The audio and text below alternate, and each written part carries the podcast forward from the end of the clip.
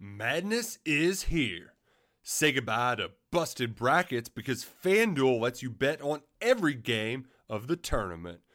Whether you're betting on a big upset or a one seed, it's time to go dancing on America's number one sportsbook. Right now, new customers get $200 in bonus bets if your first $5 bet wins on FanDuel. That's 200 bucks to use on point spreads money lines. You can even pick who's going to win it all. Just visit fanduel.com slash on three and bet on college hoops until they cut down the nets.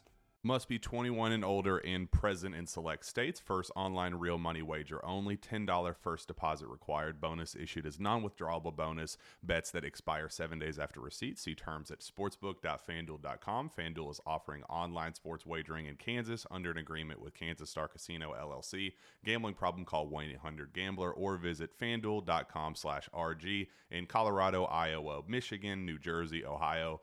Pennsylvania, Illinois, Kentucky, Tennessee, Virginia, and Vermont. Call 1 800 Next Step or text Next Step to 53342 in Arizona 1 888 789 7777 or visit ccpg.org slash chat in Connecticut 1 800 9 with it in Indiana 1 800 522 4700 or visit ksgamblinghelp com in Kansas, 1 770 STOP in Louisiana. Visit mdgamblinghelp.org in Maryland. Visit 1 800 gambler.net in West Virginia or call 1 800 522 4700 in Wyoming. Hope is here. Visit gamblinghelplinema.org or call 800 327 5050 for 24 7 support in Massachusetts or call 1 877 8 HOPE NY or text Hope NY in New York. Hello, this is Justin Williams with the Wolfpacker Podcast. I'm joined today, as always, by editor of the Wolfpacker.com and fellow co host Matt Carter. Today, we're going to break down NC State's upcoming Week 4 opponent, UConn. The Huskies come to Carter Finley Stadium on Saturday night at 7:30 p.m. Um, for what should be another tune-up opportunity for the pack as it gets ready for week five against Clemson. We will talk about UConn, what to expect in this game, might even peek ahead just a, a little bit into the future in week five. And uh, we'll also start off by recapping uh, for, upon further review what we what else we've gathered from that Texas Tech win in week three. But before we do that, just some quick reminders for the listeners and viewers at home. Uh, please subscribe, rate, and review this podcast wherever you listen to us. We're on Apple, Spotify, Google Play, wherever you listen to podcasts. We're there. So please uh, go do that and support the pod. We're also uh, in video form on YouTube, so you can watch this podcast whenever you like. Please subscribe to our YouTube channel. Give this video a thumbs up and drop a comment while you're at it. You guys have been doing a great job of that. So please Keep up the great work. We appreciate all of the engagement on these podcasts. Uh, last but not least, head over to the wolfpacker.com, sign up for a special one year deal for just a buck. Um, gets you a full year of premium subscription to the wolfpacker.com. All the great work at the On3 network, um, premium information, recruiting news, the latest and greatest everything NC State athletics. Uh, Matt Carter and Ethan McDowell put in so much work and have a lot of great content and a lot of it's premium so you can't you can't get it for free but for just a dollar you can get that content so head over there support them support the wolfpacker and uh, take advantage of that special deal all right matt let's uh let's kick off with a maybe an upon further review because kind of like hmm. week two charleston southern mm-hmm. um, you know, I'm I'm sitting here looking at my notes and saying, well, there's really not a whole lot to talk about UConn other than the fact that uh, UConn is one and three entering this matchup. Uh, its lone win coming against FCS Connecticut or Central Connecticut State, um, 28 to three win over what looks to be the the Blue Devils or the Devils of some sort. I, am just looking at their logo on ESPN here. Kind of look kind of look like the Blue Devils, but not Duke. Uh, coming off a 59 to 0 loss in the big house to Michigan. Uh, before that, lost 48 14 to Syracuse and lost in week one 31 20 to Utah State. Now, you know, re- respectable ending there, but this is the same Utah State team that uh, think got got blown out 55 to zip by Bama. Um, they also just lost to Weber State in the FCS by four touchdowns. Ah, so uh, they're not. They're also not very good. No. So uh, I guess the, the conclusion I'm going to is that UConn's not very good, and we probably don't need to spend a whole lot of time talking about them. Um, but let's let's start with it upon further review. Matt, you've you've now had uh, a few days to reflect here on that late night uh, mm-hmm. game between the Pack and, and the Red Raiders. So, you know, anything coming out of Dave Doeren's Monday availability or anything else that is kind of you've thought about this week that you didn't bring up on the on the uh, post game reflections podcast that you'd kind of like to kick us off with? Uh, uh, you know, not necessarily anything new, but more reaffirmation of probably what you and I talked about Sunday. Um, you know, I think that we talked to Tim Beck. I'm, uh, we're recording Wednesday. I'm actually in the lobby of the indoor practice facility with the big screen TV over my head. If anybody's wondering, this is not my house. That's not my TV.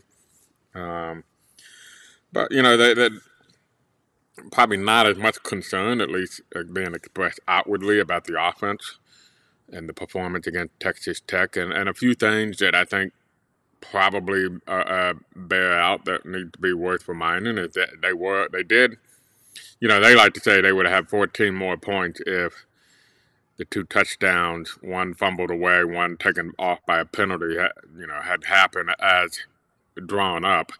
A little bit misleading. It would actually have been 10, uh, 10 points because they did get a field goal out of the uh, the one uh, possession where Anthony Belton got with blocking uh, pretty much through the end zone, apparently, when the touchdown pass was going to Devin Leary. Um, mm-hmm. But there was, you know, just a general feeling. Look, if they if they get touchdowns out of two possessions, you know, they'll probably push some forty points in the game, and nobody's talking about how the offense is sluggish or not in rhythm or anything like that. So, um, more of a, a kind of look at just little things, little details. It's not a big picture issue on offense. It's just more uh, eliminating penalties, eliminating turnover, those types of things. Um, and also, you know, I got Tim Beck. I asked him straight up, did the play calling in the second half kind of change based on circumstance? You're playing an up tempo Texas Tech team um, with more of it, you know, I didn't use this word, I'm just paraphrasing myself here, but more of an effort to be a bit more methodical ball control and offense. And he said, absolutely. And he said, you know, people probably didn't like the way the offense looked. I looked at it and we had the ball for 19 minutes and uh, yeah. scored one touchdown and should have scored two touchdowns. Um, and against Texas Tech, which had the ability to score quickly, you know, we have control of the game. Let's not do anything to lose the game now. And let's not do anything to give them an opportunity to win the game. Um, that they had to be smart about how they approached it in the second half. So um, I do think those things maybe factor into how the offense looked as I look upon further review. But, you know, I think it pretty much played out like we saw it played out. NC State was a better team. The defense rose up to the occasion, played with an elite effort, as Tony Gibson said yesterday. And and the offense has some things to work through. Yeah, and, and that kind of football, it's not the most uh, it's not the most entertaining to watch. So that I think that's kind of part of the reason for the concern. Um, you see it in the NFL all the time when a team has a game in hand. The smart coaches will shorten the game on the football. They will take the air out of the ball. I mean that. I'm sitting here on the West Coast. Watch the 49ers on Sunday. They had a stinker of a game against the Seahawks. the most exciting thing that happened was, unfortunately, rookie quarterback Trey Lance got hurt for the season. Jimmy comes in. They go up by a couple touchdowns in the second half. They, they had a eight minute drive in the fourth quarter, and that that's kind of what NC State was trying to do with Texas Tech. Uh, so I, you know, I see that. I agree with that. I think it's smart coaching. It's winning football. That said, I, push back maybe a little bit on the on the two touchdowns that were reversed. Mm. I'd probably say, you know, e- even if those go the different way, I think we're having a different conversation. We're saying, look, NC State put up almost 40 points. Maybe there's not as much criticism about the offense, but none of those, none of those, neither of those plays changed really any of the stats in the passing game or showed how much explosiveness was in the passing game. The one that was played called back was a trick play with Thayer Thomas to Devin Leary. You know, it's great to see. You'd like to have those points, but trick plays don't really tell me anything about your offense. You can only run them, but so often. And then uh, the second one was Sumo. I mean, he still gets credit for all you know about fifty of those yards. He just dropped it right before he went into the end zone. So really, the only statistical difference that made was the final score, Yeah. um, which of course is the most important stat. But I think most of the conversation this week and and you know going into the Clemson game because it doesn't really matter what NC State does against UConn. Devin Leary could throw for 500 yards, and I still think there's going to be questions of, okay, well, great, can you do it against Clemson? So it, I think that's the main concern is that you know the defense looks like it's living up to all of the preseason expectations, and maybe looks even a little bit better than we thought. Whereas the offense, you know, all of the expectations going into this year is Devin Leary's going to have another step up type season. He had, I mean, the passing game was towards the top of the ACC last year. If you expect an improvement, you'd expect it to be one of the best, if not the best, passing offense in the ACC. And it's just been far from that so far. Not saying they can't correct that, not saying they can't change that, but when is that change going to happen? If it's going to happen, or is it going to be a pivot in the offensive system? But um, yeah, I, I mean, and I think that leads us into uh, you know a good way to talk about this game because that is what I'm looking for the most. Is I want to see NC State come out in the first half, be explosive through the passing game. Because look, you're playing a team that you should beat by 40. Hmm. It doesn't. You, you don't. You don't really need to play what the defense gives you. You just. I mean, you. it- It's it's a nice dress rehearsal, right? You play the pl- run the play calls that you want to see the most development with. It doesn't really matter how much you beat UConn by, as long as you beat them comfortably and you can bench the starters in the second half. Find a way to get that chemistry going between Leary and those receivers because uh, if you can get him connected with Devin Carter, if you can get him connected with, I mean, he seems already connected with Thayer Thomas. I think that might be more of like a targeting type issue, play calling type, you know, make more attempts to get him the ball. Uh, but Anthony Smith, Julian Gray, building that chemistry down the road is going to pay dividends in the ACC play. Yeah, and- I'm going to give you a stat about Connecticut that I ran up this morning. You're in the last two games against two good teams. I happen to think right now Syracuse makes the case for being a borderline top 25 team. Um, probably a little bit fortunate to win at home against Purdue. You you didn't. I don't know if you saw the end of that Purdue game, but that was. I saw it. And you're a little bit lucky that Purdue self imploded there to, to let Syracuse. But the bottom line is they have beaten um, Louisville handedly at home. Um, they beat Connecticut handedly on the road and beat a respectable Big Ten team at home. That uh, same Big Ten team almost beat Purdue. And calling per, calling Purdue respectable is maybe not something we can say for much longer, but continue. But I will say that that Purdue team had Penn State beat until the last. They've lost at both of their games on the last drive, and um, again, but um, yeah, yeah. two good teams. Obviously, we know the Wolverines are good. Um, you, you mentioned the score of those games, which, but the total yards in those two games, Connecticut had 312 total yards combined. So Oh. if you do the math, that's about 156 yards. That is 156 yards per game, total offense. Uh, the other teams had Syracuse and Michigan 935 total yards. So we're at UConn was averaging 156 yards per game.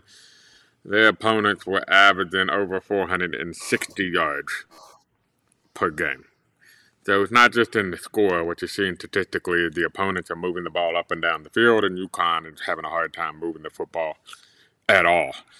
Um, and so this is a game of let's get ourselves right once again. You know, we we uh, they looked a lot better against Texas Tech than they did against East Carolina, right? So they used Charleston Southern to get a little bit right, um, particularly on defense with the tackling and all that, and looked a whole lot better against uh, Texas Tech. Now use Connecticut to get get some more things right, especially on offense, to get better against Connecticut. I think that's kind of the goal here. I mean, you have to take care of business. You cannot be, you know, assuming anything. You have to come. out. I think that's going to be the key. Is, is are we motivated to play this game? Uh, we all know where it is on the schedule. You just were very hyped up to play Texas Tech. at the Stadium with electric from all accounts. And next week you're playing Clemson. In between is Connecticut that has won since 2016. Their record is 11 and 52.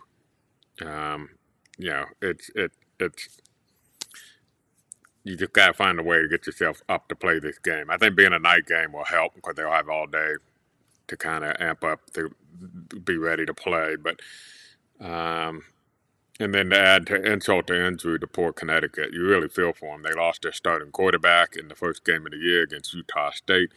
They had a good running back named Nathan Carter, who uh, had three really nice games, including against Syracuse, and he was up over 400 yards rushing when he hurt his shoulder in Ann Arbor, um, and he will be out multiple weeks and so they're without their starting quarterback. They're without their quality running back. They're having to turn to a true freshman quarterback who was playing high school football in South Florida this time a year ago against NC State's defense.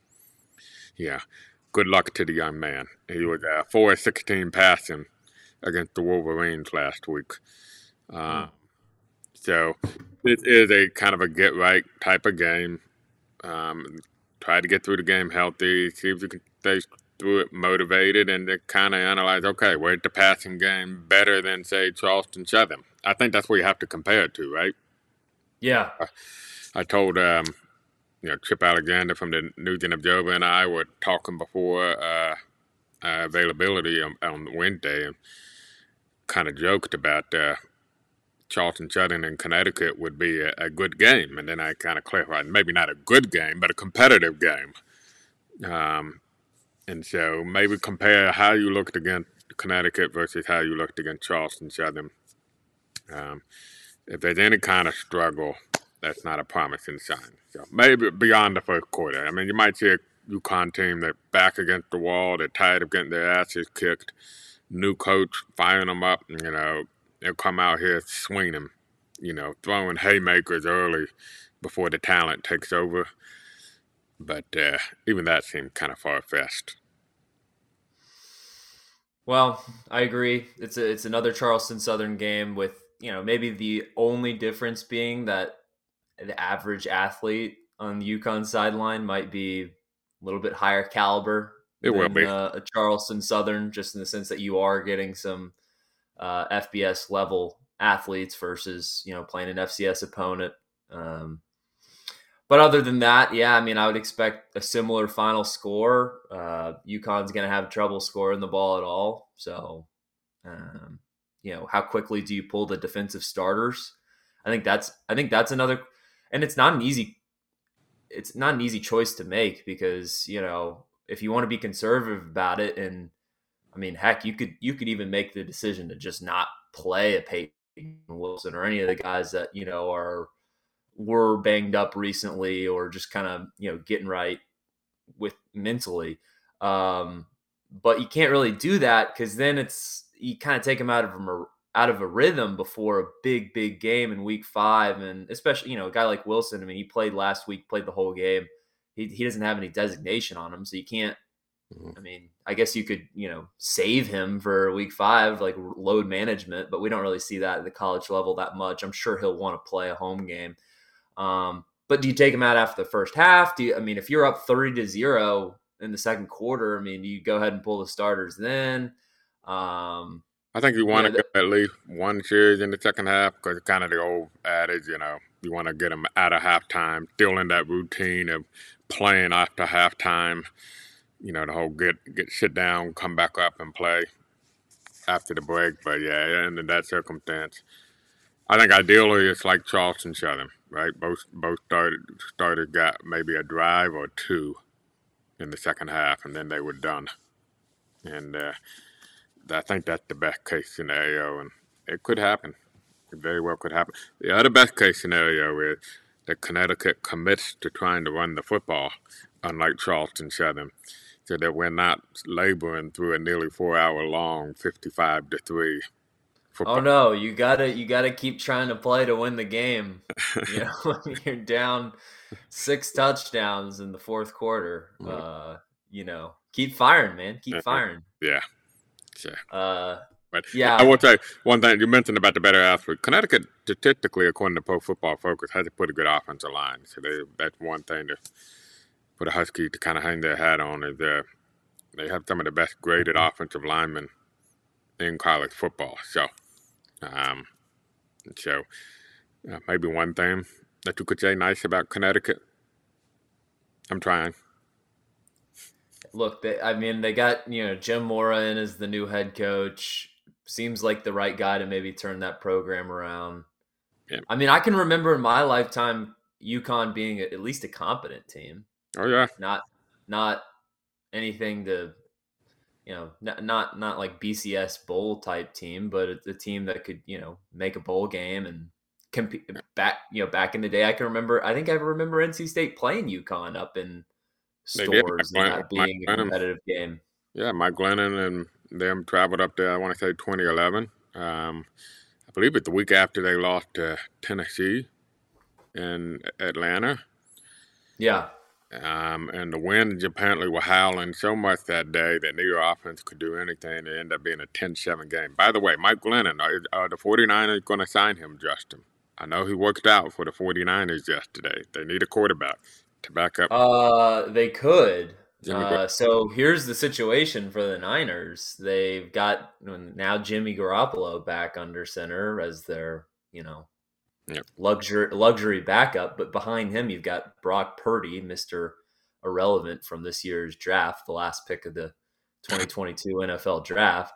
Uh, now Purdy is impressed. Kyle Shanahan in training camp, but you know, when you've got a roster that's capable of going to a Super Bowl and you're one play away from handing the keys to a guy that's never taken an NFL snap in his life and was the last pick of the draft, that doesn't exactly inspire confidence. Uh, they have they have signed uh, a former Virginia guy um, who has also never played a snap of NFL football in his life, but has jumped around the league to a couple different teams. I think he's on the practice squad now. Um, so wouldn't wouldn't shock me to see a guy like Mike Glennon get signed. He worked uh, out. He worked out. So did Kelvin Harmon. the, the 49ers must have some uh, some NC State love in their scouting department. Well, yeah. I mean, they've got. Uh, I mean, they've had uh, Dontae Johnson for a mm-hmm. while. Kentavius um, Street was on the team for a little bit. So. No longer on the team, but was on the team for a bit. So yeah, we could you know, Carlos Rodon playing at Oracle Park right down. Yeah, he gonna play for the Cubs next year. Okay. I'm, Good I'm, luck.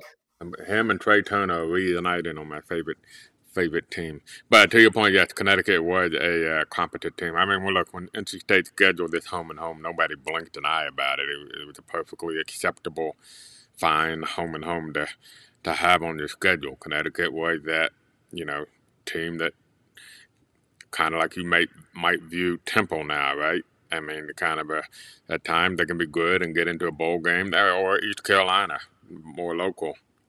You know, yeah. they were they were on par with all with all of that.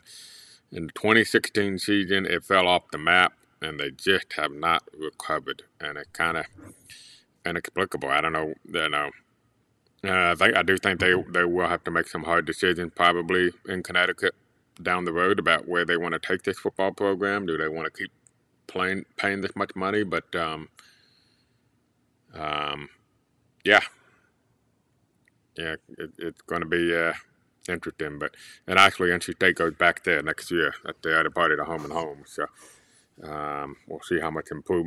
We'll see up close how much improvement they've made. But uh, yeah, it'll be interesting. Oh, I'm sure. Uh, well, I'm sure you've been counting down the days until you can you can go on that road trip um, yeah. up to Storrs. But uh, I guess a good way to wrap up this podcast. Uh, let's do game day watch for next week. So I think I, if I'm reading this correctly from from one of your tweets, ESPN basically kicked the can down the road for giving a time out for NC State Clemson. Uh, I would I would assume that that's based on the results of what happens this week, including what hap- You know, we know NC State's going to beat UConn. Knock on wood. Hmm. That seems to be kind of a given. And uh, Clemson's got an interesting game at Wake Forest. Um, although Demon Deacon struggled against Liberty last week, maybe maybe they were looking ahead. Who knows? Typically, Clemson doesn't have much issue with Wake Forest. Kind of a physicality difference there, just a caliber of athlete type difference there. But uh, that being said, you know, if Wake Forest pulls the upset, obviously game day is not going to go to Clemson next week. Um, but if these two teams win, what, what's your confidence meter, Matt? Can you see game day going to Clemson, and do you see it? I mean, it, it, could it be a prime time? Could it be a prime time game on ABC and not be the game day game? Yeah, and they've done that before. I mean, look, I think the first game they were at Ohio State Notre Dame, and that was a Fox telecast, right? Noon telecast for Fox. Yeah. Um, you know, look, they're about to spend a heck of a whole lot of money on the SEC too. Um, and the SEC, the other option would be Alabama, Arkansas. Um, so you know, kind of building up that that goodwill with that with uh, you know going to Arkansas, which is not a traditional SEC stopping point for a game day, would would also play a role. And I, I don't know how much they take into other considerations. Are they looking at weather? Because Justin knows I like my weather, and there's uh, some early early concerns about a tropical system that's kind of right now down there by the Caribbean islands that might be scooping in, uh, uh, scooting into the Caribbean Sea and up through the Gulf of Mexico. And if you you extrapolate the timing of it, you think that it could become a rainstorm for the Carolinas right around Friday, Saturday next week. So you're saying uh, look ahead, maybe take the under? but uh, look, if Texas A&M beats Arkansas, I don't know what other choice game day has. Uh, yeah. I mean, they do have they do spend a lot of money on the ACC too, and it's worth the investment to, to the ACC be as good as possible. Um, and that would be, you know, if Texas A&M beats Arkansas, then NC State top ten in the coaches poll, um, and probably number eleven at worst in the AP poll. So at that point, you're looking at a team that might be top a, a top ten matchup uh, then at that point, I think it would have to be a slam dunk that it's coming to Clemson. So, you know, I think 50 50, maybe slightly under if Arkansas win.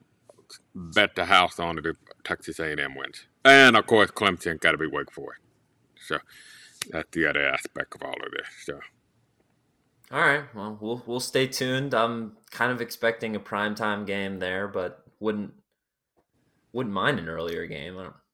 Yeah, they, they look they they, they it, I think it'll either be three thirty or, or prime time. Uh, I hadn't looked to see what the other games they've designated uh, for what times yet, so I don't know if they've already have something set up for noon or for three thirty or for prime time. Um, so without knowing that, I would assume three thirty or or prime time, um, and and that'll make the you know make the decision, and then they go from there. Well, we will see. Uh, we'll be back this weekend for post game reflections podcast for NC State UConn. So tune in 7:30 p.m. Uh, another RSN game. Yeah, Matt. Mm. Yep. So Bally Bally Sports for those in North Carolina and the Raleigh area.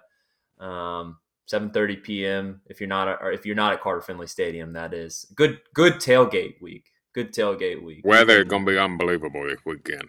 They were saying this is the fall weekend. If Justin's missing it, but you know he lives in San Francisco, so they have nice weather most most of the year. But I think the high on Saturday like 75, 76, low humidity. It's that oh. perfect, perfect fall. You might even need a long sleeve shirt to get through the through the evening portions of the game. So it, that's perfect. Yeah, perfect weather. And you know, when do they still do the halftime passes? Is that yeah, still a thing? Yeah. Yep. Okay. you know. We're not Yeah, going to go down that can of worms, Justin. So just I'm just Oh, no, saying if it's a, if it's a blowout, if it's a blowout, maybe have an extra one at halftime. Okay. All right. On that note, uh, last reminders: subscribe, rate, and review wherever you listen to podcasts. Apple, Spotify, Google Play. We're also in video form on YouTube. So please subscribe to this YouTube channel, the Wolfpacker YouTube channel. Give this video a thumbs up and drop a comment while you're at it. Uh, we're on social media. You can follow our main account at the Wolfpacker on Twitter. You can follow me personally at Justin H. Will on Twitter. Give us a like on Facebook, NC State Wolfpack on thewolfpacker.com. Last but not least, take advantage of that special deal at thewolfpacker.com. For just a dollar, you get a year's worth of premium subscription to thewolfpacker.com. All the great content, part of the On3 network. So, uh, premium NC State athletics information, football, men's basketball, women's basketball, all the sports really. Insider information. As soon as the information comes out, as soon as the murmurs, you, you hear the whispers out there in West Raleigh, then it's going on the Wolfpacker message board. So be part of the conversation. Take advantage of that deal for just a dollar. Get a year's worth of premium subscription to the wolfpacker.com. All right, that's going to do it for this podcast. We'll see you guys this weekend. For Matt Carter, this is Justin Williams, and this has been the Wolfpacker Podcast. Madness is here. Say goodbye to busted brackets because FanDuel lets you bet on every game of the tournament. Whether you're betting on a big upset or a one seed, it's time to go dancing on America's number one sportsbook. Right now, new customers get $200 in bonus bets if your first $5 bet wins on FanDuel. That's 200 bucks to use on point spreads, money lines. You can even pick who's going to win it all. Just visit fanduel.com slash on three and bet on college hoops until they cut down the nets. Must be 21 and older and present in select states. First online real money wager only. $10 first deposit required. Bonus issued as non withdrawable bonus. Bets that expire seven days after receipt. See terms at sportsbook.fanduel.com. FanDuel is offering online sports wagering in Kansas under an agreement with Kansas Star Casino LLC. Gambling problem? Call 1 800 Gambler or visit fanduel.com slash RG in Colorado, Iowa, Michigan, New Jersey, Ohio. Pennsylvania, Illinois, Kentucky, Tennessee, Virginia, and Vermont. Call 1 800 Next Step or text Next Step to 53342 in Arizona 1 888 789 7777 or visit ccpg.org slash chat in Connecticut 1 800 9 with it in Indiana 1 800 522 4700 or visit ksgamblinghelp com in Kansas, 1 877 770 STOP in Louisiana. Visit mdgamblinghelp.org in Maryland. Visit 1 800 gambler.net in West Virginia or call 1 800 522 4700 in Wyoming. Hope is here. Visit gamblinghelplinema.org or call 800 327 5050 for 24 7 support in Massachusetts or call 1 877 8 HOPE NY or text Hope NY in New York.